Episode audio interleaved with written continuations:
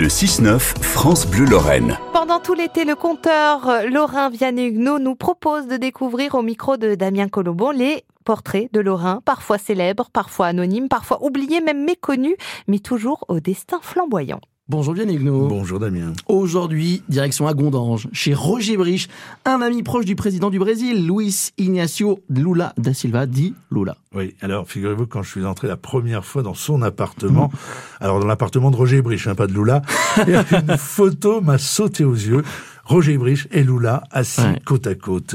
Le Lorrain est alors président du Conseil économique et social européen et Lula est alors dans son mandat de premier, dans son premier mandat de président du Brésil.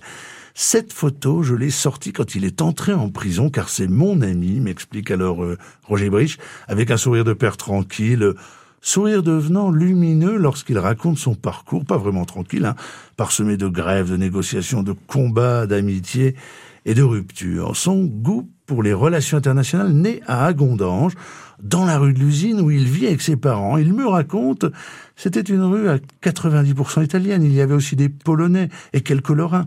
Les premiers Italiens étaient des émigrés politiques qui avaient fui le fascisme. Le jeune Roger Brige découvre alors la cohabitation plutôt heureuse, me dit-il, mais il découvre aussi le racisme, je le cite, tout ce qu'on peut entendre aujourd'hui sur les Arabes, je l'ai entendu mot pour mot sur les Italiens. Et quand sonne l'heure de la guerre, il a 7 ans, une période qui va traverser avec une forme d'insouciance. Exactement, il le dit clairement, hein, c'était l'insouciance de l'enfance, je le cite.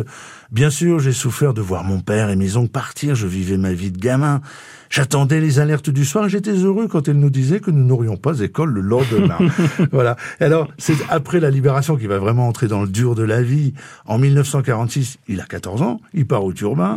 Alors, il est d'abord apprenti dans une entreprise de ferblanterie et de zinguerie, puis il quitte la petite boîte pour la grosse. Il entre à la SAF, Société des aciéries fines de l'Est. C'est une filiale de Renault hein, qui produisait des tôles et des pièces forgées. Il est tuyauteur et en 1957, il fait son entrée dans le monde syndical à la CFTC, puis à la CFDT, où il gravit tous les échelons. Il devient secrétaire national. Et alors, à la fin des années 70, Roger Brich part au Brésil avec quelques collègues de la CFDT. L'objectif, c'est d'épauler les syndicats qui sont opposants à la dictature,